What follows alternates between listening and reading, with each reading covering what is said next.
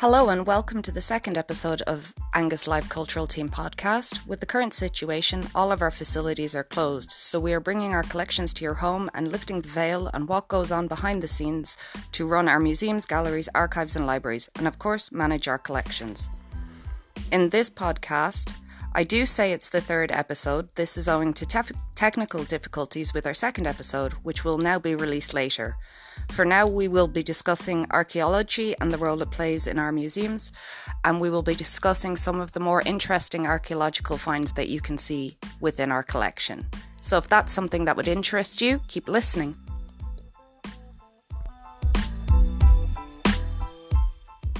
Hello, and welcome to the third podcast from Angus, the Alive Cultural Team. Um, my name is Adeline, and I'm the cultural team lead from Angus Alive. Hello there. I'm, I'm John Johnson. I'm the collections lead uh, from Angus Alive Museums here.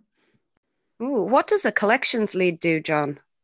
I have, well, it's the same thing as you would call a curator or collections officer. I'm responsible working with our colleagues with the museum collections of all sorts, from art history right through to archaeology. Well, that sounds interesting. What got you in, interested in that?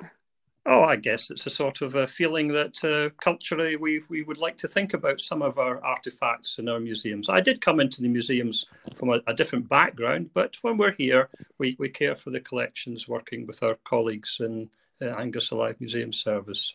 Yeah, because you have a very interesting background, John. Well, you might say so, but it's all uh, it's all things that uh, bring us back, bring us back to Angus. I was brought up in Angus, so it was a home back to the, the town, the Arbroath town where we were brought up, and, and think about some of the legacy and history of uh, of our borough. Yeah, Arbroath is one of my favorite places to work. To be honest with you, if for no other reason, just for Smokies, I am addicted. Yeah, absolutely. Oh. Especially now this week with the the declaration. Uh, thoughts happening. Yeah, that's true. That's true. And we're hoping to do a further podcast on the Declaration of Arbroath, but that is not this week's podcast. Oh, this week's okay. podcast, we are talking about the relationship between museums and archaeology. Ah. Yeah. Yes, that's a, that's a, a significant thing. I mean, remember, museums are not uh, repositories for all sorts of objects from our past, and archaeology is a significant part of it. If you think like uh, Angus museums may have over a hundred thousand objects of all sorts, but a sizable chunk of it is the archaeological uh, legacy that we've collected and uh, our predecessors have collected before us. Yeah, because we we get objects. The objects come into our collections from many different means. So um, the general public donates. Um, we also make acquisitions ourselves, but archaeology is it's it's different. How it makes its way to us is not it's not the normal means. Can you talk a bit about that? How how do we come? How do archaeological artifacts come to be in our collection? Well, that's right. Some things, as you say, are collected today people bring in artifacts that they found and we process them through and think about adding them to the collections. Uh, but remember, some of our museums are very old. Uh, Montrose Museum goes back to the 1840s, for example, and there's a, a legacy of collecting uh, from Victorian times and later of archaeological uh, artifacts that were found. Somebody found something of interest, took it along to the local museum, whether it be Arbroath, Montrose uh, at that time, and we have a, a great legacy background of things collected in the past by our predecessors, but we're continually adding to them as well. Yeah, yeah. Um, so in modern times, for example, today, how how would an archaeological find make its way to us? Well, that does happen. It still happens. People do find things. Uh, a lot of things have come into our, our care of recent years uh, through really t- several sources. One thing's a stray find. People may find things uh, by perhaps walking across a field, or often, as is perhaps the case with metal objects, through uh, uh metal detectorists find an object. That can then uh, lead on to a, a, whole process if the thing's possibly of some value. In Scotland, there's a process called treasure trove. If a valuable object's found in the in the field somewhere, and looks valuable, it's it's it's taken into the care of the crown, becomes the property of the crown, and the founder may or may get a reward in time. But in time, it comes back to the museums through the treasure trove process. That's one route. But we also have a huge legacy collection of artifacts and historical objects, as I say, that we that have fallen down to us from previous generations. Okay, can we uh, focus a little bit on the treasure trove a bit? So, how would a person that found something valuable, how would they get in touch with the Crown? Well, there's two ways. They can either come into one of the local museums and get advice from ourselves as a recording form, or these days it's easy, it's possible to uh, contact directly to the Treasure Trove unit, which is based in the National Museums in Edinburgh. Uh, they have a website full of a wealth of information uh, and look seeking to capture where the object was found, the grid reference, this sort of thing. There are two routes, either directly to the Treasure Trove uh, unit uh, in Edinburgh or uh, bring come in to talk to one of our staff in one of our own museums. Okay. Um, and so then after that, what happens to the treasure trove item. So they've brought in their treasure trove item, they've contacted the Crown. What does the Crown then do? Well, it comes to the museums, and they're experts, uh, uh, specialists in the field of uh, various branches of archaeology in, in the unit in Edinburgh. They'll identify the object, look at its significance uh, uh, in any in all the terms that it may or may not be significant, and then seek to say, is this a valuable object? Does it want it to be acquired for uh, for posterity uh, and often come back to our local collections, or is it simply perhaps not something of terribly great interest, in which case uh, it'll go back to the finder. But if something's very important, it gets kept for posterity and brought back and made accessible and put on display somewhere. Yeah, and um, what people mightn't know is that just because an object is found in your particular county, for example, in Angus, that doesn't mean that it will automatically go back to Angus if it's found of value. Well, I'm not so sure. These days, there's a sort of presumption that very valuable historical cultural objects should really be kept in, in the area where they were found. Uh, rather than being packed off and sent back somewhere to some faraway place. You know, we have examples like something like perhaps the Elgin marbles. They they're not in. Uh, they're not in uh, back what? in Greece, but they're in a museum in England. Uh, what, what are they? Chessmen closer to home, uh, yeah. which are, though nominally in Edinburgh, do come back uh, periodically to the, the area where they were found. Yeah. Yes. Well, I don't know anything about the Elgin marbles. I know about the the pilfered marbles from the, the from the Acropolis. Yeah. but there is an assumption that if something really interesting is found in, in, the county of its birth, then in time it will be back here in the county of its birth for us to all all to enjoy. Mm-hmm. And um, so how do we as a museum, how do we apply for treasure trove to get our objects back then? Well, what happens? There's a process. There's, as ever in all these things, there's a committee of the great and the good, or the great and the good of the archaeological community, rather, meets and decides. Look, these are important objects. Let's make them out. See if the local museums. What's the word? They, they actually put. We effectively put in a bid for them. We bid for them to bring them back home. And that's happened of recent years. Of recent years, we've returned uh, things that have been found in Angus are now back in our museums. Uh, and we'll talk about that perhaps later. Yeah. Okay. And so you mentioned as well that we have a lot of historic items in our collection. Um, how much of our collection do you think is made up of archaeological finds? Well, I'm not so sure. It's, we have like all museums, if you think of them, they're a bit like icebergs. There's a uh, there's a tip that protrudes above the surface, the objects on display, but we've a great wealth of material uh, back in store. So over 100,000 items in the Angus museums, I reckon you could probably say maybe five, 6,000 are actually of archaeological, uh, what you would describe as archaeological uh, objects. Some of them going back into the mists of time.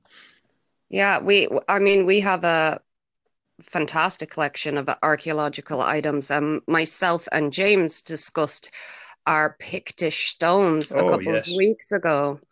Yeah. Um, out of curiosity, what is your favorite archaeological item that we hold? Well, I'm going really back. Uh, there are, we have items going way, way, way back into the Mesolithic and Neolithic times. Uh, in our part of the world, there's this enigmatic uh, set of round stone balls, if you like, from Neolithic times. They're carved in a, a very strange sort of way, and they're almost unique to the northeast coast of Scotland. We have a interesting collection of these Neolithic carved stone balls, very strange objects, and something uh, that's a bit of a favourite of mine. Um, what makes them unique? Uh, I think it's because they're found in our part of the world, uh, northeast Scotland, uh, from Neolithic times, uh, rather than anywhere else. They're they're they're, they're amazing, uh, unique things to our part, our part of the world. Yeah. Do we know what they were used for? Now, there's a thing. Not really. It's incredible to have sort of mystery objects that have come down to us uh, over the over the millennium, really. Uh, why somebody should carve a strange patterns on a round ball about the size of a tennis ball for no, to our modern eyes, no obvious reason, but it must have had a purpose uh, three, four, three thousand years ago. It's it's amazing to think. I do love a good mystery object. Absolutely. Do we have any other mystery objects that we don't know what it was for? Uh, well, all objects to modernize sometimes seem to be rather odd, uh, strange uh, things, tools that perhaps medieval folks used. but It's not immediately obvious what they are. Uh, that's very true. Okay. Um, and let's get back to some of the newer archaeological finds that are coming into our collection because I know there were some in particular that you really wanted to talk about. Well, Angus has a huge collection. If you could go back, we've got things going, as I say, right back into the over 8,000 years ago. Very strange early flint tools, the Neolithic uh, carved stone balls I talked about. Some things that I quite like to think that I think are particularly interesting for us in our part of the world are Roman objects. Remember, Angus is where we are in this part of Scotland was the edge of the known world at that time, the known Roman Empire. So if something Roman appears with us, is quite interesting and very important. Whereas if you're down somewhere in the south of England or even further south into France, a great deal of Roman uh, objects are there, as you'd expect.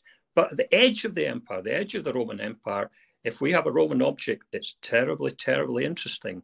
And of recent years, some uh, costume brooches have come to light. Again, things that have been found uh, by metal detectorists through treasure trove uh, that uh, come to light near Montrose. Now, Roman costume brooches at the edge of the Roman Empire, that's very interesting because it starts to tell you something about how the Romans at that time interacted with the local community. Strange and interesting finds from Roman times. So, what does it tell us about them interacting with the community? Well, they're not. They're domestic goods. They're not, uh, if you like, military swords and hardware from the, the forts. They're they're a domestic goods that a, a, local chieftain of the non-Roman race, if you like, who were living in in, in uh, the, our part of Angus at the time, uh, they would have been uh, interacting with the, the, the Roman occupying uh, army, if you like. So it's a more domestic sort of thing rather than yeah. a sword or a uh, or something. It's an similar. indication of of trade, if indeed, you like, indeed, rather than war. Absolutely, that's that's true. But as and I say, we... if it's a Roman thing, it's terribly interesting. And there's a, a set of these have popped up, more than one uh, of recent years, often near Montrose. Yeah. And do we have photos of these objects? Uh, absolutely. And I think I, I'm sure we can uh, find you a photo. It's something interesting to look. I should say, of course, the whole idea of our museums is not to have these objects in store, but they're on display. Uh, and as they speak, or if when Montrose opens again, it's on display in the Montrose Museum. Yeah. Um, Montrose Museum being one of the first purpose built museums in Scotland. Th- that's true. That's partly why we have a legacy of lots of archaeology. I mean, Montrose Museum, uh, if not the oldest, the second oldest, some people would claim the oldest, uh, purpose built museum uh, building way back in the 1840s by something called the Montrose Natural History and Antiquarian Society, and as their name would suggest, they collected antiquarian objects uh, uh, for their expanding collection uh, and put them in what was a purpose built museum designed specifically for the job. It's a really beautiful museum, and we, of course, we have some of the antiquarian artifacts in display in our natural history section of Montrose. That's right. Uh, another, you know, we're talking about archaeology, but uh, apart from local archaeology, uh, the early collectors in Montrose would collect things from all around the world. And we have a rather interesting set of Egyptian relics uh, that fell into that collection uh, by collecting from folk from Montrose uh, way back in the 1840s, some of which have, of recent years, taken on a, a new importance. We, in researching our archaeology, we, we've realized that some of these relics, these archaeological relics from Egypt in this case, have turned out to be quite important. One of the objects that we could mention, there's a splendid statue of a songstress from the Valley of the Kings at Thebes, an amazing object that was collected in the 18 in the 19th, 19th century and is still with us in the archaeology collections of Montrose Museum. Yeah, it's uh, proudly on display in the entrance as you come in. That's right. Yeah, and the the great thing about this is is that I think there's this uh there's this assumption that if you're working with such an enormous eclectic collection as we are because our collection is is really vast and covers an array of things from everything from archaeology to modern art that we need to have that expertise. But we don't because we're working with our partnering organizations as well. And i know with the um, with the egyptian um, artifacts that we had a great partnering arrangement with um, the national gallery yeah, the National Gallery, that was a splendid uh, partner arrangement, not just not that long ago back, that allowed us to put on a, an interesting exhibition of the Egyptian relics and also material that was from the, the national collection. And in so doing, it meant us, we had to really look, real examine again these objects and suddenly came across uh, thoughts that they were perhaps more important and more significant than uh, our predecessors had uh, perhaps thought.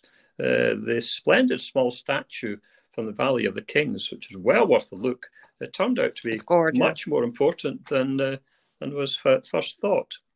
And that's just yeah. one aspect of uh, ancient uh, archaeology collections we have. Yeah. Um, and of course, photos of these objects will be linked on our social media. So don't forget to have a look over there when you're finished listening to this episode.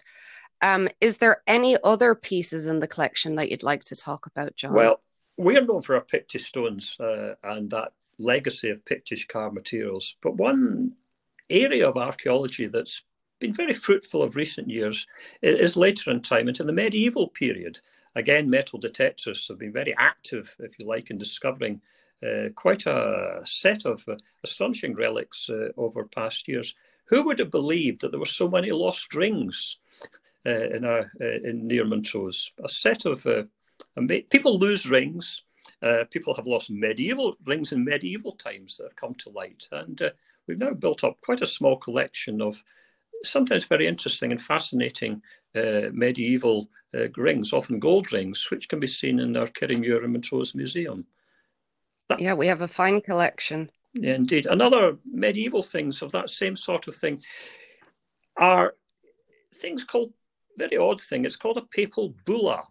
If you sent a, if you were a medieval pope and you wanted to communicate to the ecclesiastical uh, centres of other parts of the world, such as Brechin or Arbroath, uh, missives would be sent out uh, on parchment and they would have a seal at the bottom of it, a lead seal uh, called a papal bulla.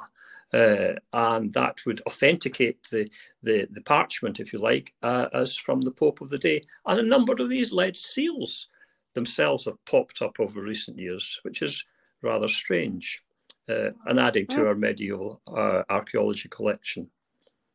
So the Pope was writing to people in Kirriemuir? Well, perhaps not in Kirriemuir, but remember some of our areas in our area had an ecclesiastical history going back into medieval times. I'm thinking of places like Brechin, which is celebrating its 800 years of, of Brechin Cathedral, always been a centre uh, of ecclesiastical thought.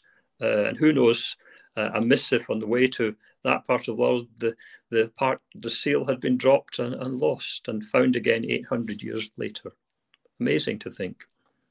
It is. It's incredible, and it's it's it adds because it's it it illustrates the story.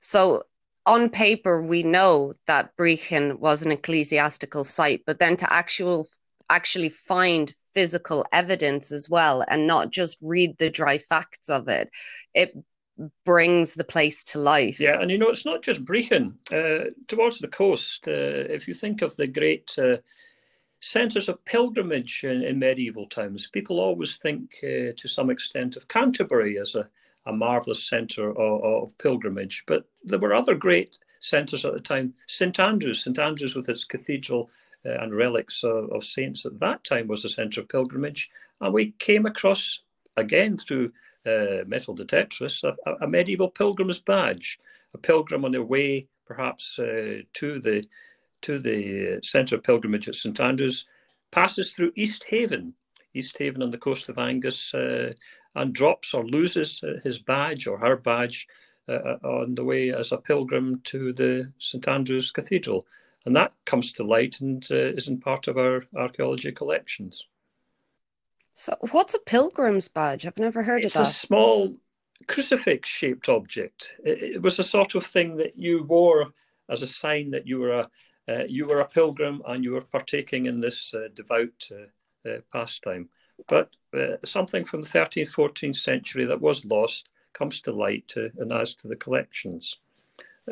medieval archaeology has thrown up a, a good deal of material from that time, whether badges like this uh, or the, the, the ringer rings that I've talked about, uh, or other coin hoards, another thing that comes to light frequently. Okay, and um, so what's the future of our museums and archaeology looking like? Well, we're always still collecting. We're still looking forward to picking up things uh, in years to come. Things still come to light. Uh, in 2016, an amazing find was made when, near Carnoustie uh, in the excavation on uh, a site at Carnoustie High School. And a hoard, if you like, from the Bronze Age appeared, exciting new objects that have come to light in Angus. And we're, we're busy planning ahead how these are going to be displayed uh, uh in, in the borough.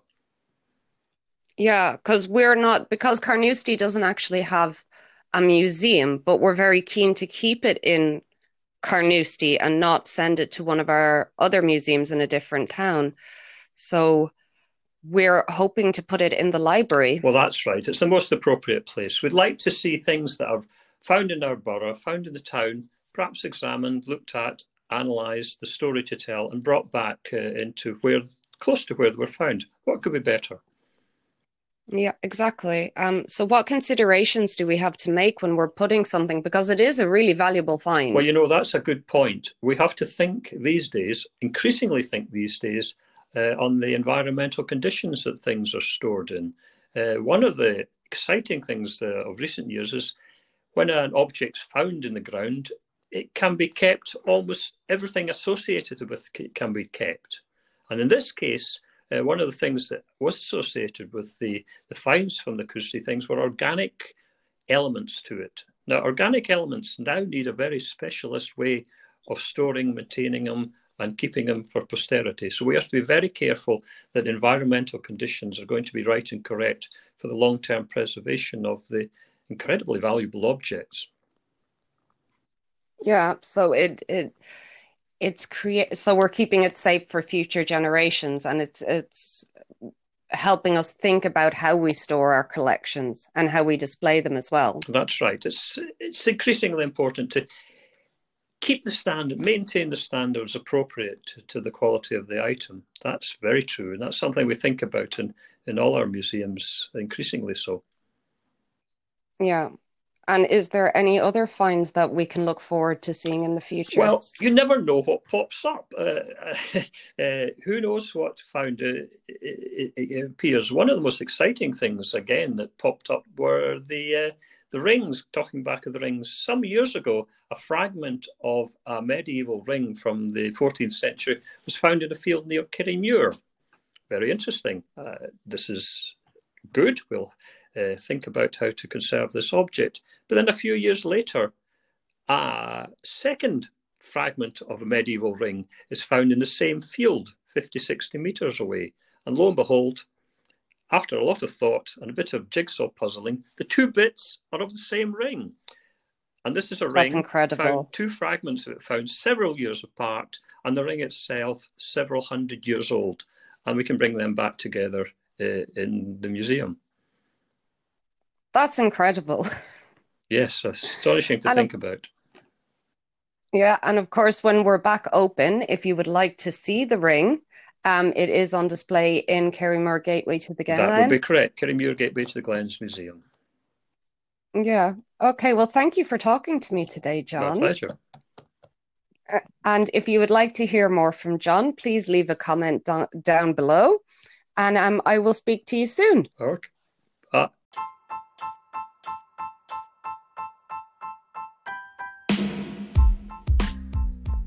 If you would like to see any of the objects that we've been talking about today or keep up with our facilities during the current lockdown, please follow us on social media or visit our website angusalive.scot. All the applicable links are in the description down below. And if you have any suggestions for other podcasts or have any questions about what we've been discussing, please leave us a comment. We'd love to hear from you.